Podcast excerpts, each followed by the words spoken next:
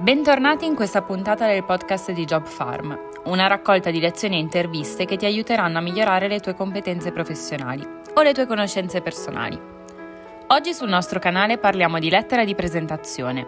Cos'è e a cosa serve? L'errore che in molti spesso fanno è confondere la lettera di presentazione con il riassunto del proprio curriculum. Bisognerebbe imparare invece a sfruttare questo mezzo per comunicare al meglio ai recruiter le proprie abilità, in modo chiaro e diretto, mettendo in risalto le competenze e le attitudini che fanno di noi dei candidati perfetti per la loro vacancy.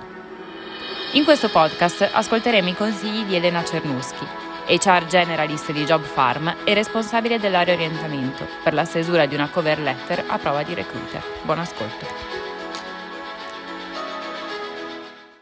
Parliamo della lettera di presentazione. Che cos'è la lettera di presentazione, anche chiamata cover letter? Non è altro che una lettera che accompagna appunto il curriculum, con la funzione di specificarne maggiormente il contenuto. In particolare la lettera di presentazione serve per dare coerenza al contenuto del curriculum, per integrare la storia professionale, quella formativa, indirizzandole a spiegare anche la motivazione alla candidatura che si sta presentando.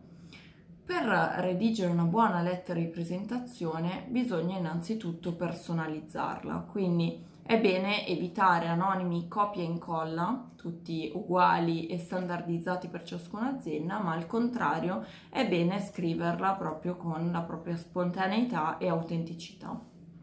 Una buona idea poi è indirizzarla non a un generico responsabile delle risorse umane, ma proprio all'azienda per cui ci si sta candidando. Quindi l'ideale sarebbe proprio eh, scrivere sia un CV che una lettera di presentazione per ciascuna candidatura che si invia, per ciascuna azienda per cui ci si sta proponendo.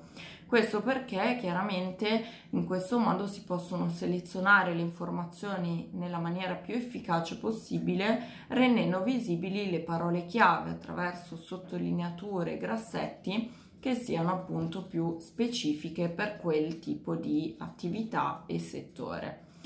Un consiglio è anche di andare a esplorare il sito dell'azienda per individuare i valori, la mission e gli elementi ritenuti importanti da parte di quell'impresa per poi scrivere una lettera di presentazione che sia coerente e rispondente a quel tipo di eh, aspetti salienti.